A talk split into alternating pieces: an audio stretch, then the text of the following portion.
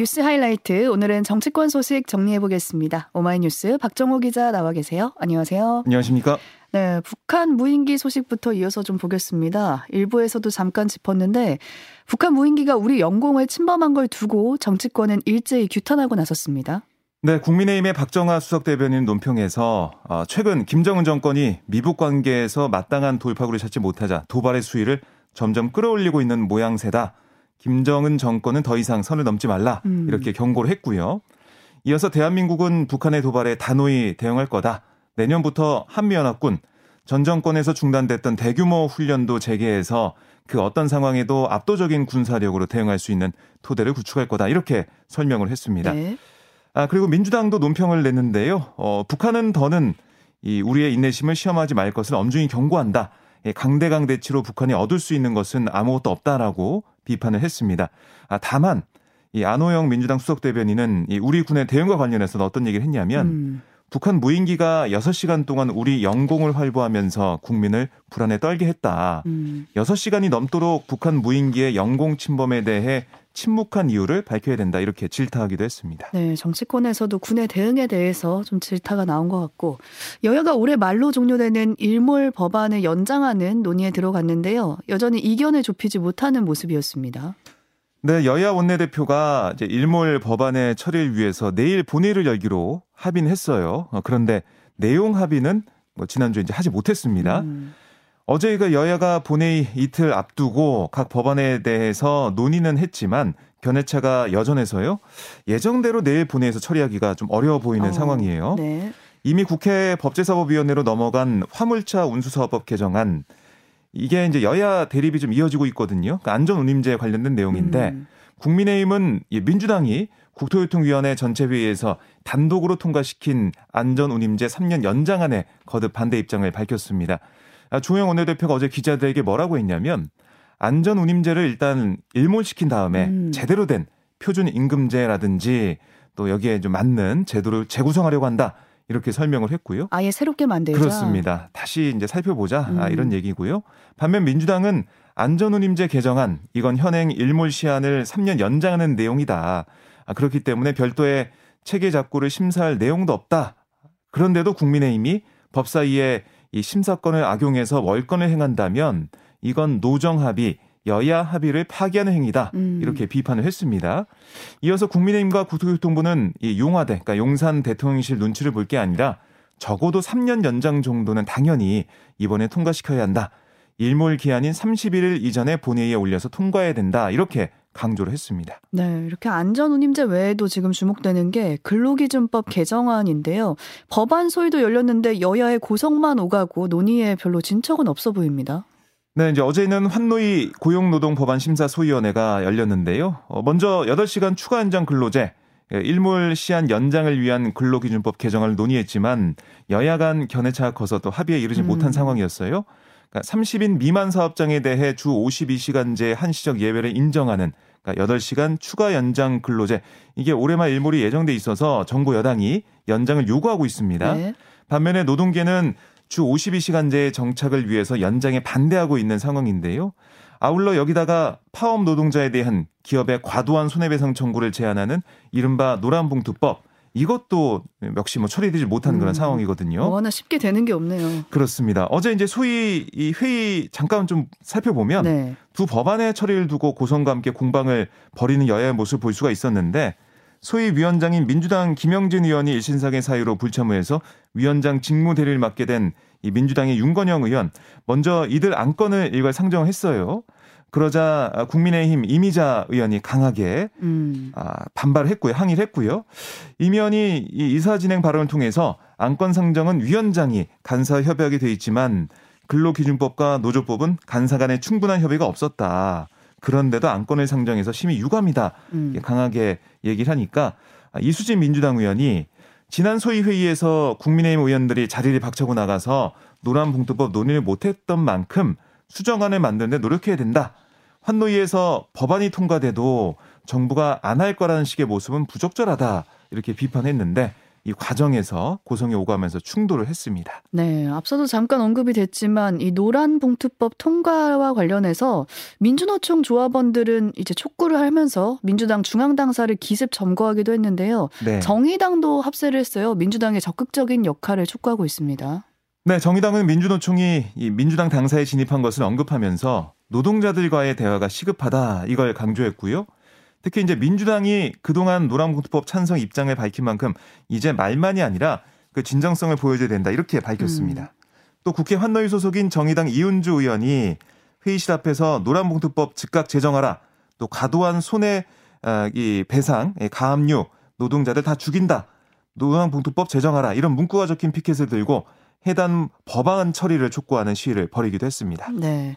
이렇게 노동 관련 입법을 놓고 여야가 줄다리기를 하는 상황에서 윤석열 대통령은 노동조합의 회계 공시 시스템을 구축하는 방안을 검토하자 이렇게 지시를 했습니다.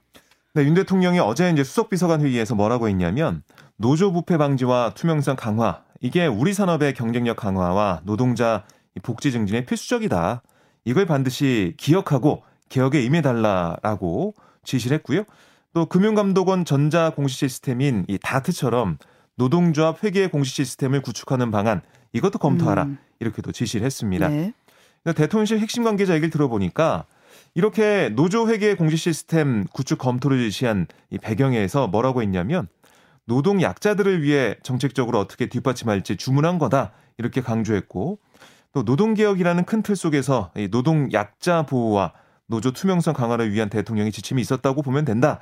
이렇게 덧붙였는데 이렇게 이 노조의 회계공 시스템 구축 방안도 뭐 마련이 어떻게 논의할지 모르겠지만은 음. 결국 노란봉투법이나 아니면 안전운임제 뭐 이런 것들 노동계에서 요구하는 노동계에서 필요하다고 강조하고 있는 이런 것들은 더 이제 논의가 필요한 그런 상황이 될 텐데 여기에 대해서는 여야가 합의를 하지 못하고 있거든요. 네. 여기에 대해 정부의 입장이나 아니면은 어떤 협상, 뭐 타협 이런 것들은 없이 일방적인 지시만 나오는 게 아니냐 아, 이런 음. 비판도 나오고 있습니다. 네, 노동계에서는 그래서 불만의 목소리가 나오고 있고 국민의힘 소식으로 가보겠습니다. 국민의힘 당 대표 선거 언제 치러질지가 주목이 됐었는데 시간표가 확정이 됐습니다. 네, 국민의힘 정진석 비상대책위원장 어제 비대위 회의에서 전당대회 날짜는 내년 3월 8일 하겠다. 아, 새로 도입된 결선 투표를 실시해도 최종 결정은 이 비대위 임기 만료일인 3월 12일 이전에 마무리하겠다 음. 이렇게 선언을 했습니다. 정 비대위원장은 2월 초 당대표 후보자 등록을 시작한 다음에 예비 경선을 거쳐서 컷오프를 실시하게 되고 또 당대표 후보자 합동 토론회 같은 전대 일정 이거는 30일 정도 소요될 걸로 예상한다 이렇게도 강조를 했습니다. 그러니까 지난 23일 전국위원회와 상임정국위원회에서 당원 투표 100%를 비롯해 결선 투표제 또 역선택 방지 조항 이런 걸 골자로 하는 당원 당규 개정안이 의결이 됐거든요. 네. 이렇게 전당대 룰그 규칙이 확정된 데 이어서 최종적인 전당대 날짜까지 못 박힌 겁니다. 네, 전대 룰과 이제 시간표까지 확정이 되니까 당권 주자 간 신경전이 수면 위로 떠오르고 있는 듯 보이는데요. 가장 많이 들리는 단어는 김장연대 이 단어 네, 같아요. 그렇습니다. 네. 김장연대 이거는 뭐 당권 주자인 김기현 의원과 윤핵관이자 정권 실세로 꼽히는 장재현 의원이 연대를 해서 차기 음. 당대표 선거에 나선다 이런 건데 어제 부산혁신 포럼 2기 출범식에서 두 사람이 뭐 사실상 차기 당 대표 선거에서 연대하겠다는 뜻을 음. 나타냈다 네. 볼 수가 있거든요. 김기현 의원이 축사에서 뭐라고 했냐면 장재현 의원이 부산 발전을 위해 일을 잘할 수 있도록 돕겠다. 혼자가 아니라 두 명이 같이 꿈을 꾸면 현실이 된다. 이렇게 장 의원과의 연대 의사를 다시 한번 나타냈어요. 음. 또김 의원은 윤석열 대통령이 가장 신뢰하는 그분이 있어서 부산 발전에 커다란 도약대가 될 거다. 아, 그분이 누군지 아시지 않냐? 바로 장지현 의원이다. 이렇게 목소리를 높였습니다. 아, 또 맛있는 김치를 담그려면 배추와 양념이 좋아야 하고 솜씨도 좋아야 한다. 맛있는 김장을 해서 부산 발전에 힘을 보태겠다. 이렇게 김장 연대를 계속 강조하는 그러게요. 모습이었습니다. 김장이란 단어가 강조가 됐네요. 그렇습니다. 여기에 장지현 의원도 화답을 했는데요. 장 의원은 제가 요청해 김 의원을 이 자리에 모셨다. 부산 발전과 수도권 일극 체계를 극복하는데 누가 함께 하나? 바로 김 의원이 함께 실현할 수 있다. 이렇게 얘기를 했고 아, 김 의원은 덕장이자 용장의 자질을 갖춘 지도자다. 내년 전당대회에서 선출할 당대표의 가장 대표적인 자질은 바로 연대를 해서 통합을 끌어낼 수 있는 리더십인데 음. 누가 80만 당원을 연대와 통합으로 이끌어갈 것인가 이렇게 사실상 아, 김기현 의원 지지를 호소하는 모습도 보이는 상황이었습니다. 네. 김기현 의원은 오늘 국회에서 당대표 출마 선언을 할 예정입니다. 네, 이렇게 쭉 보면 김장연대가 뭐 사실상 실현된 거다 이렇게 볼 수 있는데 이걸 본 다른 주자들의 견제도 이어지고 있습니다. 네, 안철수 의원은 김장연대를 겨냥해서 개개인 후보의 총선 승리 전략과 당 개혁 방안 등 비전을 먼저 말씀하는 게 우선이 아니냐. 음. 그런 것에 대한 언급 없이 그냥 연대에 너무 집중하게 되는 모습들이 그렇게 썩 바람직해 보이지 않는다. 이렇게 지적을 했고요. 아, 또 안의원은 총선 승리를 위해서 수도권에서 사령관이 나와야 된다. 이 PK, 그러니까 부산 경남에 기반을 둔 이 김장 연대를 뭐 사실상 겨냥을 어, 했습니다. 네. 윤상현 의원도 페이스북에서 이런저런 연대론이 나오는데 그건 자신 없다는 소리 들린다. 그러니까 진정한 연대는 필승의 연대인 윤당 연대. 뭐 윤당 연대? 뭐 예, 윤상현 당원 연대 아. 또 줄여서 네. 윤당 연대다 이렇게 또 강조를 했습니다. 네, 그러니까 김장 연대와 함께 이번 전대의 관전 포인트로 또 꼽을 수 있는 게 친윤대 비윤의 대결 구도가 아닐까 싶은데요. 점차 뚜렷해지고 있습니다. 네, 이제 비윤 색채가 선명한 유승민 전 의원 뭐 연일 방송에 나와서 여러 가지 발언을 좀 하고 있는데요. 어제도 한 방송 인터뷰에서 아, 이번 전당대회가 대통령한테 잘 보이려는 재롱잔치 비슷하게 돼간다. 그러니까 친윤 주자를 자임하는 당권 주자들을 좀 싸잡아 비판하는 음. 모습이었고요. 또 윤 대통령 1인에 그러니까 1인이 지배하는 사당이 되고 있다. 2016년 총선 참패의 대자부를 보는 것 같다, 보는 것 같다 이렇게 또 얘기를 했어요. 네. 이어서 윤심만 찾아가는 이런 전당대회가 과연 총선의 승리로 이어질 수 있을까? 당이 갈수록 꼴보수 정당으로 회귀하고 있다 이렇게도 꼬집었습니다. 그러면서 뭐 친이 친박하다가 친박 비박하다가 보수 정치가 망했지 않냐. 윤 대통령께도 소인배 정치하지 마시고 대인배 정치를 해달라 그런 말씀을 드린다 음. 이렇게도 덧붙였습니다. 지금 뭐 결국 현재 상황을 보면 윤심을 앞세운 주자들 뭐 다수가 좀 보이잖아요. 그런 주자들 간의 이 이른바 이제 합종 연행이 어떻게 될지 음. 또 각종 여론조사에서 선두권을 형성하고 있는 유승민, 나경원 두 전 의원이 출마할지 여기다가 친윤계와 대립했던 이준석 전 대표 체제에서 입당한 2040 세대 이제 당원들의 표심, 음. 뭐 수도권 아, 당원도 이제 많아졌다고 하는데 이런 당원들의 표심이 좀 어떻게 될까? 이러면 한 세 가지 정도로 전당대회 관전 포인트가 지금 보인다 음. 이렇게 볼 수가 있겠습니다. 네, 앞으로 열리는 전당대회에서 짚어볼 포인트 정리해 주셨고요. 성남 FC 후원금 의혹과 관련해서 민주당 이재명 대표가 소환 통보를 받았었는데요. 사실상 검찰 조사에 응하겠다 이런 뜻을 밝혔습니다. 네, 이 대표는 검찰로부터 통보받은 소환일 이게 28일이거든요. 내일인데 그러니까 이, 이걸 이틀 앞둔 이틀 앞둔 어제 국회에서 기자들에게 뭐라고 했냐면 검찰의 행태가 납득하기 어렵지만 당당히 임하겠다 이렇게 얘기를 했어요. 이어서 검찰이 소환 날짜로 제시한 28일에 대해서는 국회 본회의 등 정해진 일정이 있어서 어렵다 이렇게 얘기하면서도 음. 변호인을 통해 가능한 날짜와 조사 방식을 협의하겠다 이렇게 또 강조를 했습니다. 네. 조사 방식을 협의하겠다라고는 했지만 이 당당히 임하겠다 이 표현 사실상 검찰의 소환 조사에 응하겠다 이런 의지로 해석이 되고 있는데요. 애초 정치권에서는 이 대표가 서면 조사 등의 형태를 조율할 가능성이 거론됐어요. 그러니까 대면 조사 자체가 주는 부담감, 음. 뭐 이게 또 있는 거고 또 제1야당 대표로서 검찰에 출석하는 장면이 노출된 데 따른 악영향 이것도 고려했다라는 게 대체적인 분석이었거든요. 하지만 이 대표는 당 지도부와의 논의 끝에 조사에 응하지 않는 데 따른 역풍이 더 크다 이렇게 판단한 걸로 보이고요. 또 야당 탄압 논리를 앞세우는 동시에 지금까지 각종 의혹에 떳떳하다라고 해왔지만 계속 조사를 피한다면 음. 어, 이런 주장의 근거가 약화할 우려도 있다. 이것도 고려한 것으로 풀이가 됩니다. 네. 아울러 이제 비이재명계, 그러니까 비명계를 중심으로 검찰에 출석해야 한다. 이런 목소리가 커지면서 어떻게 보면 당내 분열 양상도 감지되는 게 아니냐.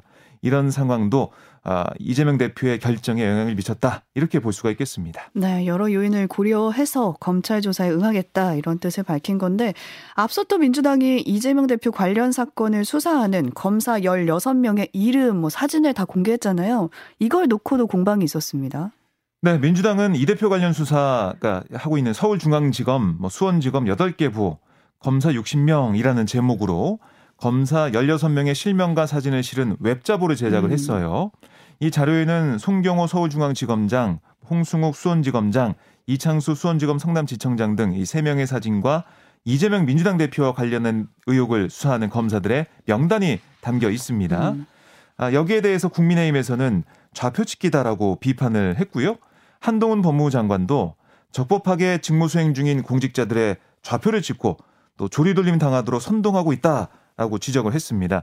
아, 그러자 민주당 검찰 독재 정치 탄압 대책이 입장문을 내고 뭐라고 했냐면 정치 검찰이 성과를 알릴 때는 이름과 사진이 공개할 정보고 조작 수사로 궁지에 몰릴 때는 공개해서는 안 되는가 이렇게 음. 반박을 했고요. 네. 그러면서 국민의 기본권을 보장하려면 검사와 관련한 정보를 더 공개해야 된다 이렇게 목소리를 높였습니다. 아, 다만 이 박찬대 최고위원이 공개한 한 검사의 이제 사진이 아, 잘못 사십대 삽입돼 가지고 오. 온라인 등에 유포를 유포가 된 상황이었는데 여기에 대해서는 유감을 표한다 이렇게 얘기하면서도 아, 앞으로 더 신중히 검사들의 정보를 공개하겠다 이게 음. 민주당 이 검사 독재 정치 탄압 대책위는 강조를 했습니다. 네. 이명박 전 대통령과 김경수 전 경남지사의 사면 여부를 결정하는 국무회의가 오늘 열린다고요? 네, 국무회의를 하루 앞두고 어제 여야가 공방을 벌이는 모습이었는데요. 이재명 민주당 대표 뭐라고 했냐면 국민의 상식과 기대를 배신하는 국민 통합에 뭐 이제 오히려 저해되는 특혜 사면 이건 전면 철회해야 된다 이렇게 지적을 했고요. 음. 이어서 윤석열 정부가 국민의 반대와 경고에도 불구하고 이전 대통령의 사면을 끝내 강행하는 것 같다. 아, 심지어 남재준 전 국정원장 같은 이 국정농단 정권의 핵심 인사들도 줄줄이 특사 명단에 올랐다라고 어, 비판을 했습니다. 네. 아, 반면 국민의힘은 이전 대통령 사면에 대해서 국민 통합을 위한 윤석열 대통령의 결단이다 이게 지켜 세웠어요. 아, 그러면서도 김경수 전 지사의 복권 없는 현 면제에 대해서는 이건 또 동일선상에 두고 비교할 게 아니다라고 반박을 했거든요.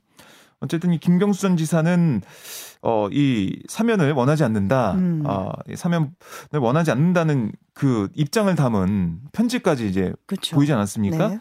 그런 상황에서 사면되는 그런 모습에 민주당 내에서는 비판도 나오고 있는 상황인데요.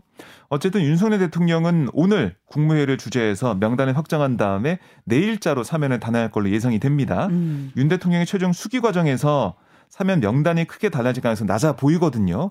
그래서 이전 대통령 김병순 지사가 아, 내일 풀려날 가능성이 큰 그런 상황입니다. 네, 내일이면 사면이 단행되는 거고 좀 지켜봐야 될 것 같고요. 이태원 참사 국정조사 특별위원회가 청문회 증인 채택에 합의하지 못했다는 소식도 들어와 있는데 청문회가 당장 1월 2일이거든요. 근데 네. 아직 증인 채택이 안 됐다. 이 소식까지 짧게 전해드리면서 여기서 인사드리겠습니다. 오마이뉴스 박정호 기자와 함께했습니다. 고맙습니다. 고맙습니다.